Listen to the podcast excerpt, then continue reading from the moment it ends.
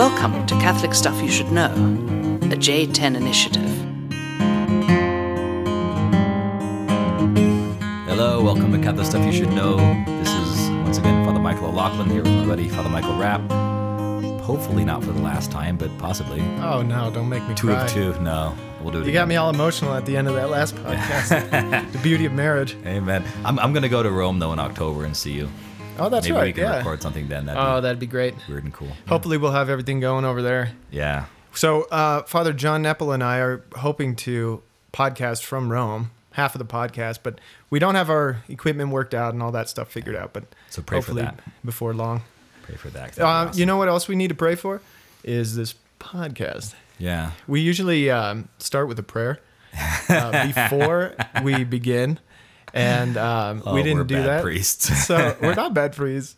Um, but what what do you what do you think of doing that right now? Yeah. we can do it on air. Let's do it. Go ahead. You, you lead. In the name of the Father and the Son and the Holy Spirit. Amen. Man. Heavenly Father, we give you thanks for life and for uh, the grace of faith, uh, knowing your Son Jesus and his life and death and resurrection for us. We thank you for the gift of the Holy Spirit that you poured out. That gives us uh, the prayers we need, the words we need in prayer, the words we need uh, to glorify you and um, to act as priests. We ask that you bless this time of podcast, that you um, that you walk with us, that you be present to us, and um, that you uh, give us the words that the that the people need to hear. Uh, the words speak through us, and um, that uh, you might be known, that you might be more known and more glorified throughout the world. In the name of the Father and the Son and the Holy Spirit. Amen. Thank you, sir. Yeah. Okay. Now I feel ready. Yep. Rock and roll. Um, well, let's see. I don't want to betray my friends who are so committed to Maker's Mark bourbon, Huh. but We uh, are in Colorado though. We're in Colorado, and I'm drinking the Silver Bullet Yeah. Coors Light. Oh, I thought it was banquet. No, the Banquet's the original. Yeah, I, I just mis- misread the can. No, banquet's the baller beer though. Is it? I oh I have I have friends like that are olfactory savants, like friends that that, I don't that even know it. That sounds so fancy. I think I made it up, but it's uh, the other words that they're amazing at smells. Like like, Oh, like yeah. they can smell stuff and they can tell the intricacies of, of you know of wine, of cheese, of chocolate, of cigars, of pipes. And they say that when they drink, it's like if you've ever if you ever taste done beer tastings, there's like four different times that you smell the beer. You know, like like one is just when you first pour it in. But anyway, the last time is literally as the beer is going down your throat. I'm sure it's the same with wine. I just don't know. You're supposed to be this. smelling the whole time. Right. So, so literally, as it's going down your throat, you breathe out your nose, and you smell the the the beer as it's going down your throat, and you're breathing out your nose. Like normally, when you smell something, you breathe in your nose. Yeah, I don't see how that works. But it, it's amazing. I've done it. I, like I'm you- gonna you- try it right now. Yeah. So sip it, and as it's going down your throat, breathe out your nose and, and see what it smells like. It'll be a whole new experience of beer. Uh, your weird savants are strange. I don't know. I mean, I didn't smell anything. It was like the opposite of smelling. Yeah. it was well, like get, get maybe I'm thinking too Get or something less Colorado Kool Aid than Coors Light. get Oh, something man. like an IPA or something. I love it. This is Rocky Mountain, uh, cold, fresh. I don't. It's not spring water. It's mountain water. Yeah, Runoff. It is mountain water. I, I like Coors Light, but I like banquet beer better. I, I did a I did a wedding up in, in North Dakota, and the Colorado the guy from Colorado he loved banquet beer so much that he brought like cases and cases of, of Coors banquet beer up there, the original.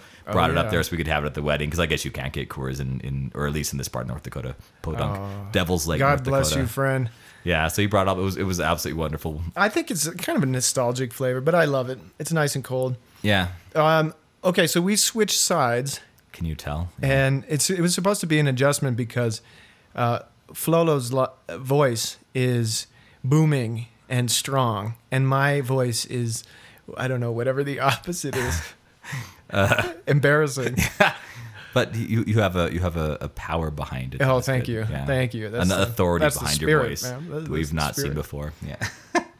Uh, Except when I laugh. Somebody told me the other day I laugh like a girl on this podcast. you laugh like I think it's just a little squeak. do. I have the silliest little giggle. I don't. I don't even think you want to. We'll get Let's to not that. go there. All right. Okay, so um, we're supposed to talk about um, some Catholic stuff, and uh, That you should know. I don't know. If, well, new banter, new people, new banter. So I wanted to talk about the uh, the priesthood, and particularly through the lens of the vestments that a priest wears that have meaning for who he is and what he does, and his role um, in the church and in the world, and then wanted to connect that to the common priesthood. We'll see how far we get. Yeah. Let's do it. Okay, so um, the vestments that the priest wears. I don't know if I should give some background. Well, maybe as we go. Most people don't know, so I'd say give as much background as you need. Okay, so just if you know Catholics out there, you go to mass, and the priest usually vests in the sacristy, which is a, a room either at the side of the sanctuary or in the back of the church or something, where there's uh, all of the all of the things we need for mass to to prepare and get ready. And so the priest goes and um, puts on vestments that have significance for the prayer. And they have meaning for the prayer. That they both teach the priest and prepare the priest for that prayer, for praying the prayer of the mass, and then um, are also instructive to uh, the people as the priest stands in the front in the person of Christ, leading this prayer to the Father. Okay, so the first thing that um, the priest now wears. Now, there's, I should just one one little note that um, the vestments of the priest have changed through time, Yeah. and that um, there are some that have remained and others that have uh, come and gone. And uh, so I'll go through the ones that we use now Amen. and that are part of our our uh, Latin rite. Um, so the first one is called an amice. This is like a kind of looks like a napkin. It's a square uh, cloth that we wrap around um, our collar or kind of our neck. It's like a cape. Yeah, it's like a little. It's like a little cape. Um, practically, uh, it's meant to uh, take care of the sweat so that you don't stain all the vestments and have to wash them constantly. The nuns, thank you. Uh, but that's not the beautiful symbolism. The beautiful symbolism is attached to this prayer that we pray as we put that one on. It says, Lord, place on my head the helmet of salvation, that I may overcome the assaults of the devil. So here you start with this prayer of protection of God, you know, and you start by touching. You know, there's kind of a form you, you can touch that amice to your head and then put it over your shoulders and wrap it around, and um, that's and that's the prayer. I'm going into this thing. Um, not everybody loves this, particularly the devil and uh, his crew. They don't like this prayer. Amen. They don't like priests. They don't like Christians. They're going to try to get in the way. Right. But we want the protection of God. That comes as a grace from God. So we say a little prayer and then symbolize that with the, the amice. Okay, that's the amice. Then we put on the alb. Alb is a word that means white. So it's just a white garment. Okay. This is the one, a lot of the altar servers will also wear an alb. Um, but this alb is a symbol of purity Okay. and of consecration. So one of the things, th- one of the sources of the vestments is what we know of the Old Testament priesthood, the priesthood that led uh, people to being open and ready for the coming of God into the world in Jesus Christ, and then the priesthood that he took up, Jesus as a Jew, as the new high priest of uh, the people of God. Okay. So, in the temple in the Old Testament, we we know uh, we hear that the priests wore white. Uh, it was a symbol of purity and their separation from the world. Holiness. There's holiness, cleanliness, something like this, purity. Mhm. Um, during this the Second Temple period, we hear a lot of reports about how amazing it was to watch the priests in white um, going about their priestly duties. Some were singing in a choir 24 hours a day in the temple. Others were uh, accepting sacrifices from people. Others were offering sacrifices, and that would be bloody, but they have these white garments stained by blood. And it would have been a profound thing to see all these uh, priests in their white vestments. And one of the sources of history, the, the letter of Aristeas, talks about how impressive it was to see uh, all of these many priests doing all of their service in silence. Um, and the only sounds that were going on, you can imagine this is like a butcher shop with all the sacrifices. Yeah. Lots of animals, cows, bulls, birds, lambs being brought and uh, and sacrificed constantly. Um, but the only sound was the sound of the music, the sound of the choir singing the psalms. It's a beautiful thought. So all these priests wandering around in white, and uh, consecration. When we, when we talk about consecration or holiness, those are words that um, come from a sense that there is a separation between God and the world, and that uh, there's a there's something holy, there's something profound, there's something higher in God, and that the ministers of God, His servants, His uh, workers in the temple, are supposed to be close to Him, are supposed to be on that other side, on the other side, closer to God, sanctified, separate. Okay, so the, it's a symbol of holiness, the alb. The prayer that goes with it, that the priest prays in the sacristy, is Lord, purify me from all stain and cleanse my heart, that being made white in the blood of the Lamb, I may enjoy eternal delights. And that prayer refers to um, a description of the temple in, of the New Jerusalem in the book of Revelation. You know, remember all those people dressed in white, Yeah. Cleansed by the blood of the Lamb, uh, who is Jesus and who now reigns in heaven.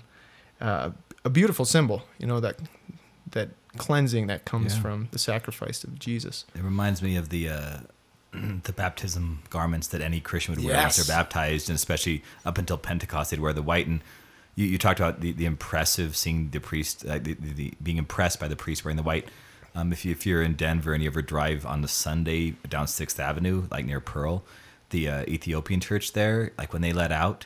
The Ethiopians, they will all wear white on Oh, yeah. Sundays. It is absolutely gorgeous. Just seeing the, the church that's out and they tend to walk to like nearby restaurants and things like that to eat, and you just see this this flow of people down Sixth Avenue, just all wearing white, and the white the white is the the reflection upon, of course, Sunday's the day of the resurrection. So they're the, the a reflection upon the resurrection of Christ and their original baptism. So they're in a sense, whenever they're celebrating the Eucharist, they're always celebrating the resurrection. Therefore, they're celebrating the fact that Christ made them pure, and by Christ's blood and by His resurrection, they are made pure. And so they all wear pure white, and they they they go about their lives on Sundays wearing this this white that is just, it's striking. It's so impressive to see them come. I, I love that tradition. Yeah, that's beautiful. I was living in Jerusalem for a semester, and um, I remember seeing the Ethiopians walking around in the white.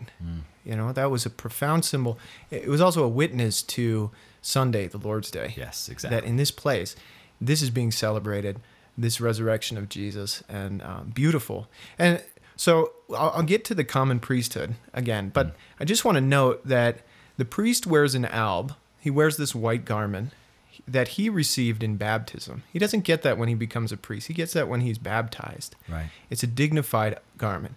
It's beautiful. It shows what God has done for him, what the, the Lamb has done in his sacrifice, hmm. Jesus has done for us. Now, every single person in that church has has a white garment. They've been baptized. Yeah. They've received that white garment from baptism. And we don't wear that like the Ethiopians wear that, but you have it. Right. If you're coming to Mass, you have that white garment. You've been given a white garment at your baptism. Sometimes we use this little silly little napkin or like a, what is A that? bib. Like, like a bib. Oh. Uh, you know, we don't have the tradition. Sometimes some cultures dress up the kids in white. Um, you have a baptismal dress or a suit that's white, and uh, that that's the that's that baptismal garment. And we could make a rule, I suppose, that everybody who's Catholic wears white every Sunday. Yeah. They have a right to that. Yeah. They have a right to seeing that. Um, but because it would might be, you know, uh, another obligation, or I don't know for what reason historically we don't wear white every time. Um, but um, you could look around the church and imagine that everybody there has that white garment. And when you look at the sanctuary, the reason we're we're we're wearing it and the altar servers are wearing it is as a reminder that everybody there has that baptismal dignity Yeah. and and separation from the rest of the world. Yeah. Somehow, God has separated you through baptism, brought you through the waters. You're on the other side, Yeah. And and there's a holiness there that is uh, is profound. washed clean in the blood of the lamb, like you said, which is of course the beautiful irony of blood is red and you're wearing pure white, but that there's a that's the paradox again Yeah. of, of Christianity. Yeah, Christ washes the thing that clean by His blood. Yeah, exactly. Uh, it's beautiful. So there's also obligations to that, and responsibilities and rights that you have and a beautiful mission that you have. And I want to get back to that. That's what I want to get back to with the common priesthood. But let me go through a couple of the other vestments that will also become important. So the next one is a cincture. It's like a belt, a rope that the priest uh, puts around his waist. Right. And uh, the, the prayer that goes with that one is Lord, gird me with the cincture of purity, and quench in my heart the fire of concupiscence, that the virtue of continence and chastity may remain in me. So um, there's a, it's it's a symbol of purity, of um, sexual purity, Chastity. of yeah. chastity, of a dedication to God. This is where my heart is. Hmm. My heart is not in um, looking for looking for women, looking for romantic relationships. It's not in any other kinds of relationships. My heart is given to, to God. Yeah. That's the continence. That's the chastity. And it says, quench in my heart the fire of concupiscence. So this is, I, I like this prayer because it admits that priests are human. Yeah. that there's a fire of con- concupiscence kind of means the weakness that comes from the fall. Hmm. that we're not perfect. Not only do we s- sin but we're also just uh, weak. That we have a weakness. And we'd like to give our heart entirely to jesus. We want to give our, all of our love to god but uh, that's hard to do. Yeah. and so we're praying lord help me with that quench in my heart the fire of concupiscence that the virtue of continence and chastity may remain in me Amen. and that's been a kind of a perennial tradition that this is an important thing that total givenness, that purity of heart, that total love of God is the right preparation for this prayer. Hmm. You know, to try to be like Jesus that way. Um, so that's the that's the cincture that goes around the waist, the, the rope. Okay, and then uh, the priest puts on a stole. That's the I don't know how would you describe the look of a stole.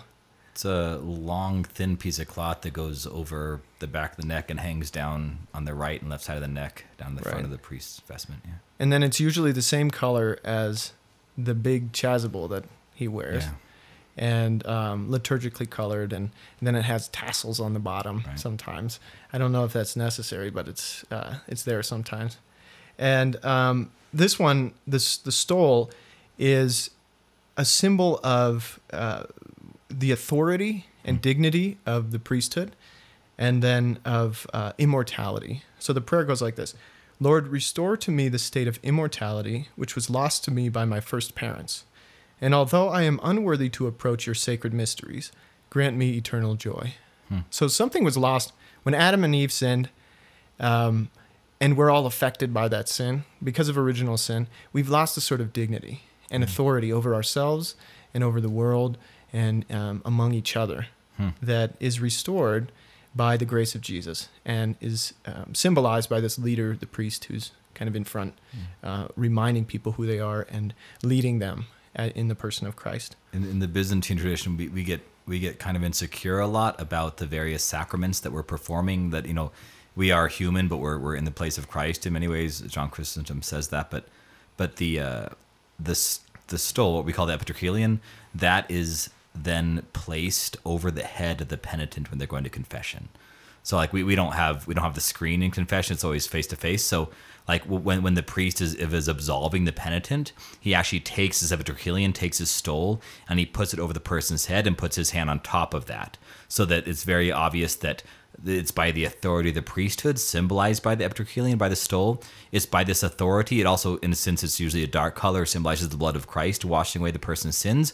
But the priest is almost like insecure about putting his own hands, because in the East you always put your hands on top of the person's head for absolution. So instead of putting his own hands and touch the person's head, he he touches it with his stole, so that there's the, this is by the authority the priest had given to me. And then the priest says during absolution, um, and I unworthy, although all, and I although unworthy, by the power of given me, forgive and absolve you of all of your hmm. sins. So he he recognizes by the use of that stole, that Epitrachelion, recognized the authority given to him. So it very much tangibly becomes that symbol of authority in the fact that let me put this over your head as I pray the prayer of absolution, because it is the authority given to me by Christ Himself, who's the real one forgiving sins, hmm. that, that that's making this possible. So I'm glad we share that that symbolism of, of the of the stole epitrachelion between the churches. And the and the prayer that admits the um, that we're unworthy of this. Yeah, And exactly. yet God has done this strange and beautiful thing, which is to give his authority to uh, human beings. Sinful, weak human being. Oh, yeah. it's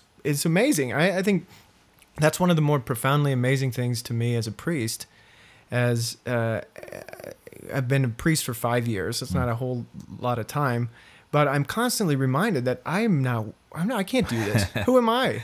You know, I'm Amen. uh, little Michael Rapp, and um, it's true. I'm not worthy, but because Jesus wants to be present in the world, because God wants His love to be known, uh, Jesus has given us this authority, given us His Spirit, given us this um, power in the world to make Him present in the Eucharist, to make Him present in confession, to speak the words of God to people. It's profound and amazing and very humbling. Yeah. You- You're never going to be worthy. And, I, I think it's in Second Corinthians that St. Paul says, I am absolutely unworthy of being an apostle, but I am what I am. In other words, he, he's, he's accepted what Christ has called him, even though he's totally unworthy. So we, we could cry out, unworthy, unworthy, unworthy, all we want to God, but it's like at the end of the day, God says, Yeah, you are, but I gave you this gift anyway. Like I made you a priest anyway, so get over it. Be a good priest. Like I, I stand in my place. You'll always be unworthy, but I've given you the gift anyway. So Yeah. so so thrive in that, live in that. Yeah, it makes me think of Peter. So right when Jesus meets Peter, Peter says, when when Jesus does a miracle and it reveals to him like who this man is On the boat, yeah. Peter says, "Get away from me! Uh, I'm a sinful man. I'm not worthy." And Jesus is inviting him, "You come and follow me." And Peter says, "No, no, I can't do it." And Jesus says, "You follow me." Yeah. and that's it. And then at the end, uh, when they're on the beach, Jesus says, "Do you love me?" And Peter says, he's, like kind of disappointingly, he knows he's betrayed you. He Yeah. he has denied Jesus, and he says, "I love you." And Jesus says, "Feed my sheep." You know, and I lo- I just love that scene because you see Peter is not worthy, Yeah. and yet Jesus says, I, "I'm going to give the people I love most. I'm going to entrust them to you," and Yeah. it's uh, humbling. Amen. I mean, really beautiful. Okay. So uh, that's the stole. And then the chasuble goes on top. That's the, the brightly colored one with um, usually liturgical colors and uh, depending on what kind of a mass or what time of the year and these kinds of things. So um, when the chasuble goes on, it says, the prayer says, Lord, who said, My yoke is sweet and my burden light, grant that I may carry it so as to obtain your grace. So this is uh this is a sign of the yoke of Christ. You know, this is I'm putting on the burden of Jesus. I'm putting on uh, a sign that says I follow you. And a yoke is that thing that you that binds those two oxen. You remember that when you're plowing a field and you got two oxen connected by a uh, wooden uh, contraption, I don't know, like on Yeah. their shoulders, and then they pull together. And the priest is saying, "I'm I'm pulling with you. I'm gonna I'm gonna walk with you, leading these leading these people in prayer and in my work and in my life of service for uh, for the church and for the world." Um, I'm taking on the yoke, and then reminded of how Jesus had said, "My yoke is easy and my burden is light." Don't worry, priest. It's gonna be okay. We're taking care of this. Yeah. Um, it's also the chasuble is a symbol of um, that comes from that Old Testament priesthood. You remember the the priest in the in uh, the Jewish high priest would wear this. Um, what do you call this thing? Oh no, I'm a scripture scholar. I can't remember the name of the the breastplate with with all the stones on it. You remember the know what twelve name stones that I represent do. the I twelve even tribes know how of Israel? looks, but I, I don't know the name. Oh, for shame! All right, email it in. Yeah. Oh, don't be too hard on me. Remind us. Oh no, I better get back to Rome. and- Yeah. You've been slacking studying off too long hanging out with us. Uh, so he's wearing the ephod. That's called, There we go. the ephod. Um, so it's a colorful thing that everyone can see and say, "Oh, this man is taking all of the prayers and needs and desires and love and the life of all of these twelve tribes, and bringing them before God constantly. This is his role. He is supposed to take up the people and the concerns of the people and bring them to God."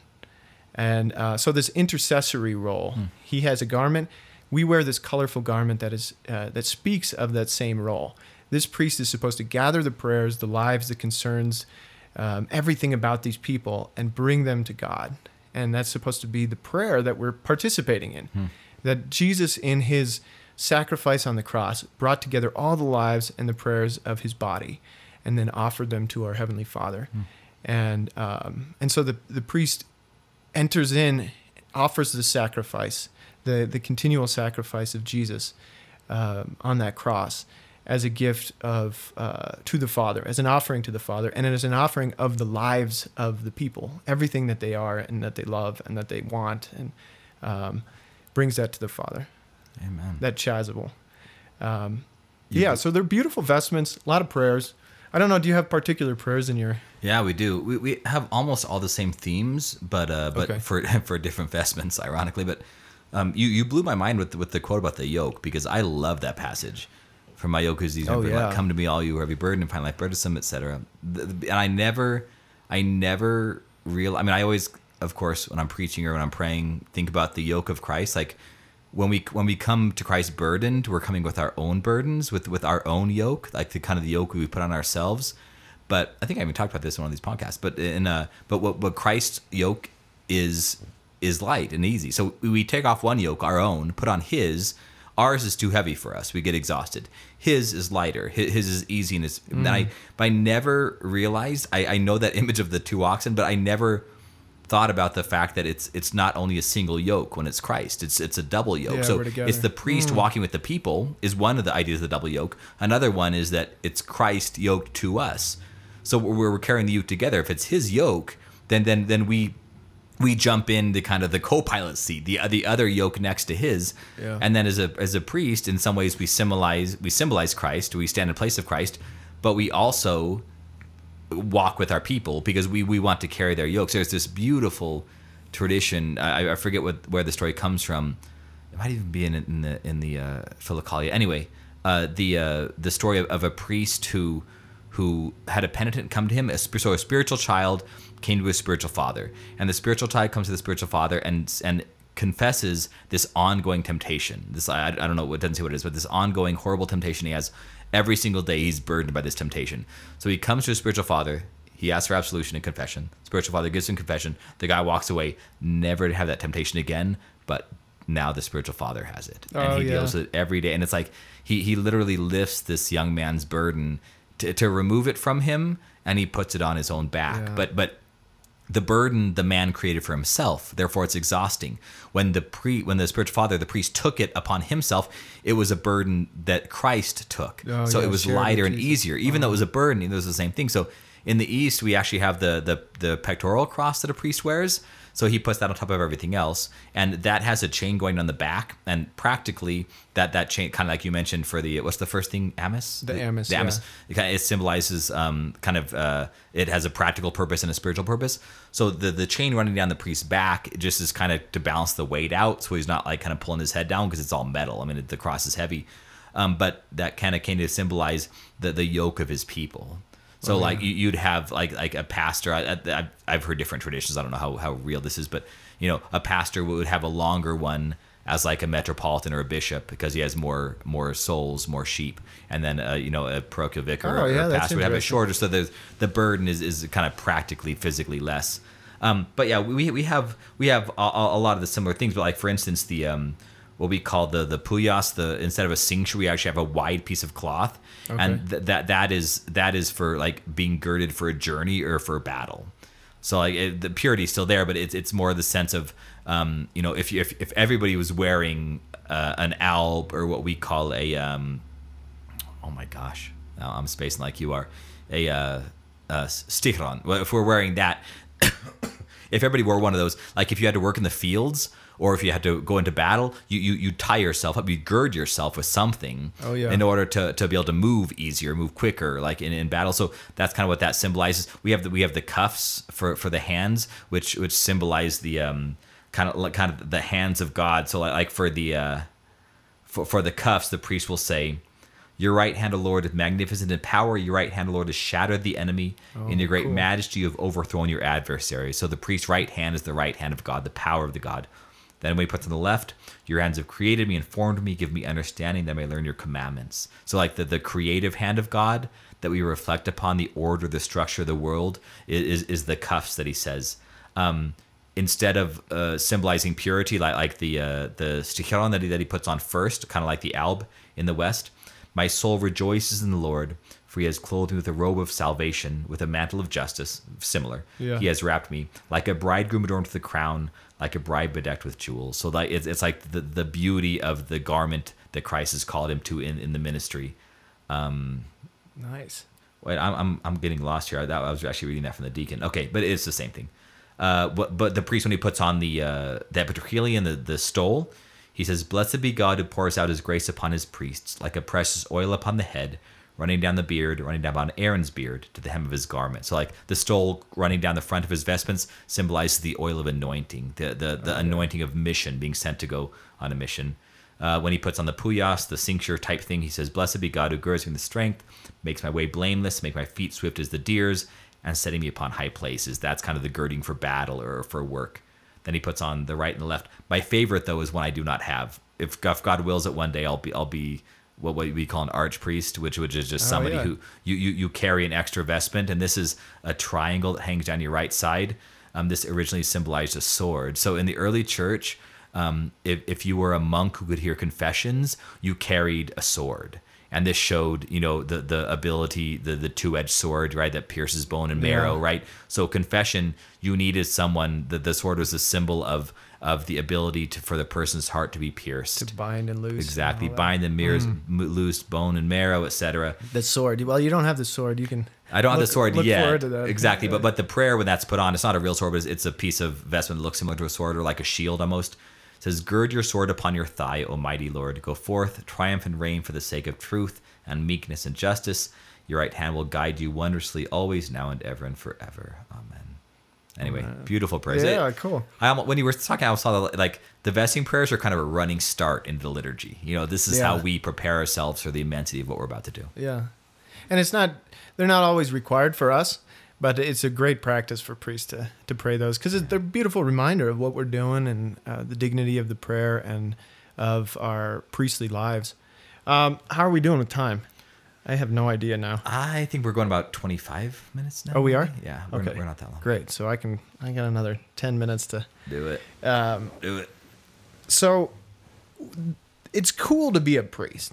You get Amen. to you get to pray for people. You get to really bring them uh, and their lives and their cares to God, and you get to symbolize God for the world. You know, you stand in in persona Christi, who uh, in the person of Christ, who mediates between. Uh, God and between human beings, and you're always standing kind of in the middle, negotiating between the two, um, asking forgiveness, trying to reconcile the two, uh, communicating love between these two, and it's a real uh, amazing privilege. I think it's just uh, humbling dignity to be able uh, to be a priest, and it's a hard life for sure. There's all kinds of challenges. Um, we say uh, we stand in the person of Christ. We become the person of Christ in some way in the world um, as a priest, and uh, and bring His presence. Not completely, obviously, but in some way, this is real. You are conformed to Jesus. And uh, at first, you remember at the beginning of Jesus' life, tons of people followed him. He was like a huge celebrity. Everybody loves him. He says nice things. He does miracles. He gives people hope. I, they just love him. Right. And there's a way, there's a sense that a lot of people just love priests. you know, you're a good man. They like that. Yep. You stand for like the uh, kind of the hopes of humanity that we can be close to God, that we can love God, and we're not perfect. People know that, but uh, there is something just like hopeful. Yeah. You know that God cares, and that this this here's a man who who cares about people and um, and serves. You know, you you get to to be like Jesus that way. Now that was not the full the whole story for Jesus' life. Uh, Jesus was rejected. Um, he was difficult to follow. He was rejected for a reason because people were afraid of him somehow. I mean, all he did was do like cure blind people and Right. Tell people good news. God loves you. There's hope. There's hope for eternal life. And then there was something that went wrong. And there's a mystery in in humanity that fallen human beings like ourselves, including ourselves, have a problem with God, and we um, have a fight. There's something about us that fights with God, and says, "I don't like your authority. I don't want to be told what to do. Um, I don't like that you're so great. And who am I? What does that make me? How does that make me feel? Yeah, I don't want to submit. um, I don't want to submit. I don't want to. I don't. We ha- we have a hard time trusting that God is real, that God is love, that God is uh, powerful, that uh, God is out there, and that He cares about us. And so when we get reminded of this, uh, the part of us that doesn't trust reacts and we don't like it. And ultimately, it killed Jesus. He knew what he was doing. He was okay with that. He came and he died and he rose again. And he says, I've, I've conquered sin and evil and death. And um, there is hope for a future that is perfect. But right now, it's not perfect. And uh, we get reminded of that sometimes. So sometimes the priesthood is hard. You know, sometimes you feel like a celebrity, people treat you like that. Um, they're, you're a sign of hope and they really thank you and are very grateful. Um, and there's other times when they treat you like the Jesus at the end of his ministry and just hate a priest. You know, people who don't even know me will just hate me Yeah. on the street. And sometimes they're um, they're not Christians, they they're not Catholics. Sometimes they are. Yeah. And and yet there's something in us that just reacts toward Jesus in this way. So um, it's it's threatening as well. It's a dangerous life Right. Um, that can be uh, can cause a lot of suffering. So I wanted one thing I wanted to, to say to our podcast community, the Catholics, um, is pray for your priests, and I don't want that to be cheap. I don't want to just say, oh, you know, it's nice if you pray for. Yeah, it's a hard life, and um, it's a privileged life in a lot of ways. But the whole kind of "I'm great" thing wears off very quickly Yeah. and people are not always impressed and it's it can be a difficult road to walk um, but it's beautiful and it's something we love and something we're committed to uh, but we need we need prayers and support and um, Please, and so I ask for your prayers and I also ask that like Jesus said stop judging don't judge your priests Hmm. I I often hear this guy is a good priest, that guy's a bad priest. Right. Or people tend to say this guy is a good priest, which means there's a lot of bad priests out there. Right. And it's like, well, you know what? Jesus has chosen this guy, and the bishop has ordained them for ministry and service to the church. This guy is serving you somehow, Yeah. and uh, he's not perfect. You know, there's no perfect priest, but uh, just an appeal: take it easy. Mm-hmm. Yeah, and- take and- it and easy. It's you're gonna- easy to criticize a priest because he's got this role where he has to. He's been in. He's been asked by Jesus to serve the church this way Right. And um, but it puts him in a position of vulnerability where people can attack you and say um, more than other people i think or in other ways a lot of people can take their shots and say i don't like you for this or that or that what reason you know I, I don't.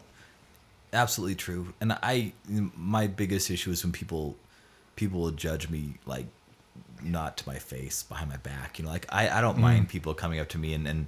It's hard to explain sometimes. That's why I love you guys so much. Like I love being a companion in this fraternity we're in because there are certain things. If anything, like I, some a father comes to me and wants to vent about his wife. It's like I, I, I can't, I can't reflect upon that. But but like you know, with my brother priest, I can go and I can say sometimes I feel like like people think I am just this rock that is unmoved and this perfect Christian and like n- n- never fail or never vulnerable and and I need to be that to my people. I mean that, that that's the call. We we're, we're supposed to be Christ to our people, but there is a certain vulnerability that, that I, I hope that people see and that they stand in awe of the fact that God called this guy to the priesthood. You know, if someone starts criticizing him, like, yeah, call my bishop up. Like it's his fault. Like he ordained me. You know, Yeah, yell at this God. up with Jesus. Yeah, exactly. He's he's told me to do this. So there there's a there's a very real sense of you know same thing with us and our bishops, right? We, we priests can sometimes sinfully sit around and kind of rag on our bishops. You know, we, we- someone in authority over us, we have that that, that temptation, but we shouldn't judge our bishops harshly Yeah. either. And and there's a there's a sense of of the love we need to have, but also kind of we stand in awe, like like I stand in awe of my bishop and she's like, you know, uh, I don't want to use him as an example, but like with, with me, like people should look and say like, I stand in awe of the fact that God took this this weak, you know, human being and, and called him to to stand in his place, to administer the sacraments, to run a parish, to lead me, my soul, you know, to take care of that. And I know what that's going to happen is, is at the throne of God at the judgment, like I'm going to be standing there and he's going to call me to account for every single one of my parishioners.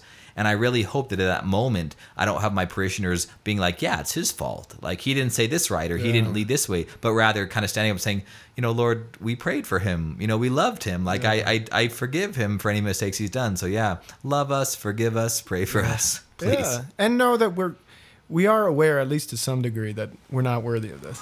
Yeah, and um, absolutely. and we got to be careful. We got to be really careful about judging other priests and, like you say, the bishops. And it's hard when somebody else is in charge and when it's somebody else is in control. Yeah. it's like, oh, I would do it differently. Um, I don't like the way they do this. This is a scandal. This, this or that, you know. And um, that's real, you know. But we got to pray for each other. Right. When we see that, we say, Right. Lord, help them. Exactly. Give them the grace, you know, give them conversion, give them sanctification. And uh, so that's beautiful. And thank you for prayers. Yes. Um, finally, I'm going to do just a quick um, common priesthood Yeah, do plug. it. Do it. Okay, so I worked this summer with a lot of young Catholics, uh, young adult Catholics. So not kids, but um, this is like, I don't know, after college, 20 somethings, 30 somethings. Mm. And a lot of them are wondering, like, where do I fit in in uh, in the church? And how, you know, like, who am I as they discern uh, certain things about their life? And usually the, the question is, what is your vocation? What is it? You know, are you called to religious life? Are you going to be a nun or a brother?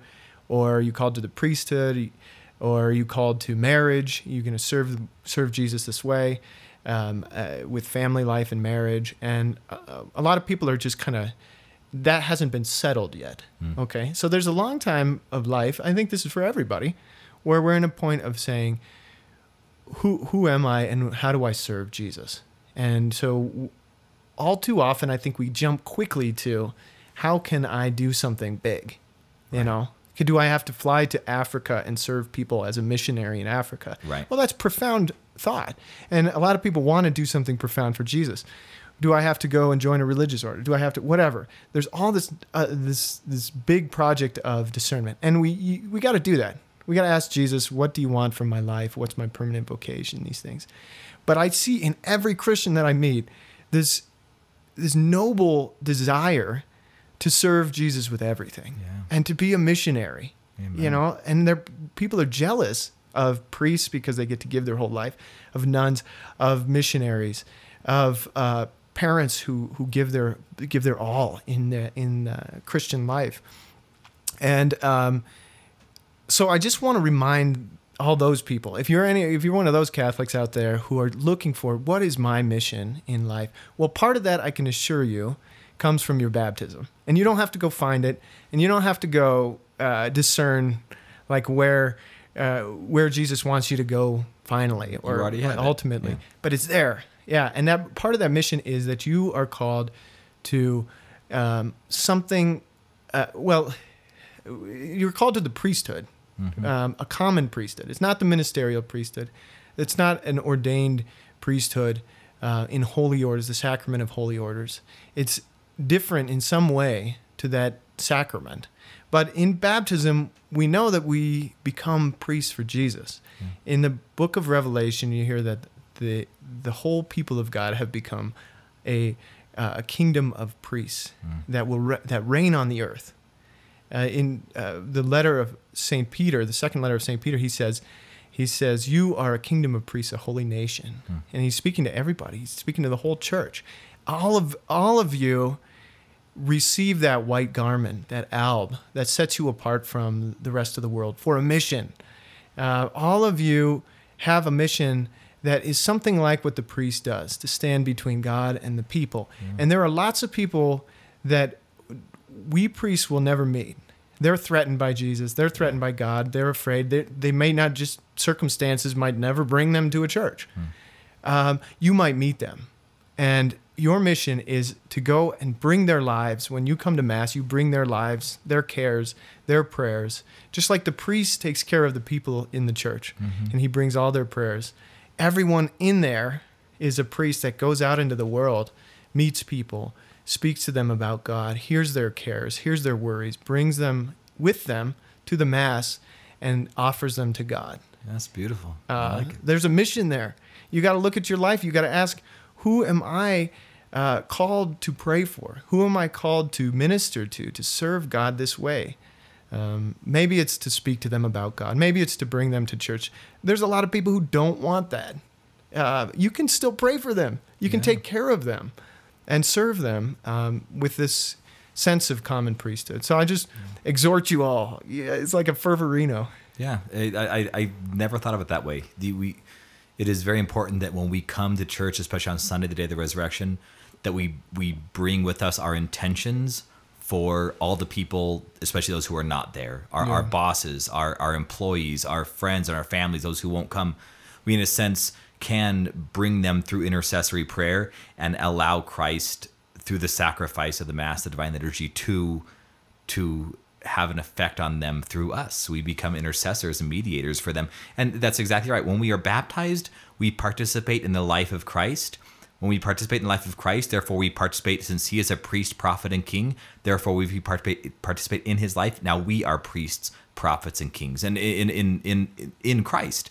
And so why not take that role so seriously that we come the divine liturgy of mass and we say, you know, here I am representing the people that God has given me to minister to in whatever yeah. that means in my daily life. That's beautiful. Thank yeah, you. Yeah, yeah, yeah. Go be the priest, you know? Yeah, absolutely.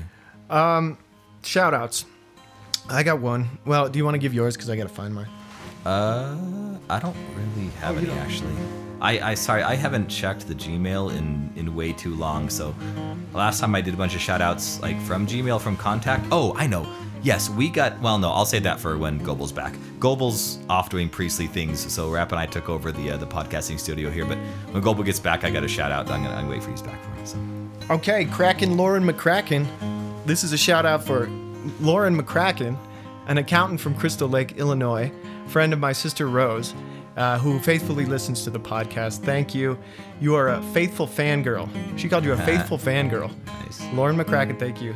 God bless you. And um, Steve Smith, he runs a gym called Divine Mercy CrossFit that we used to uh, work out at yeah. um, as much as we could, but it's hard that CrossFit.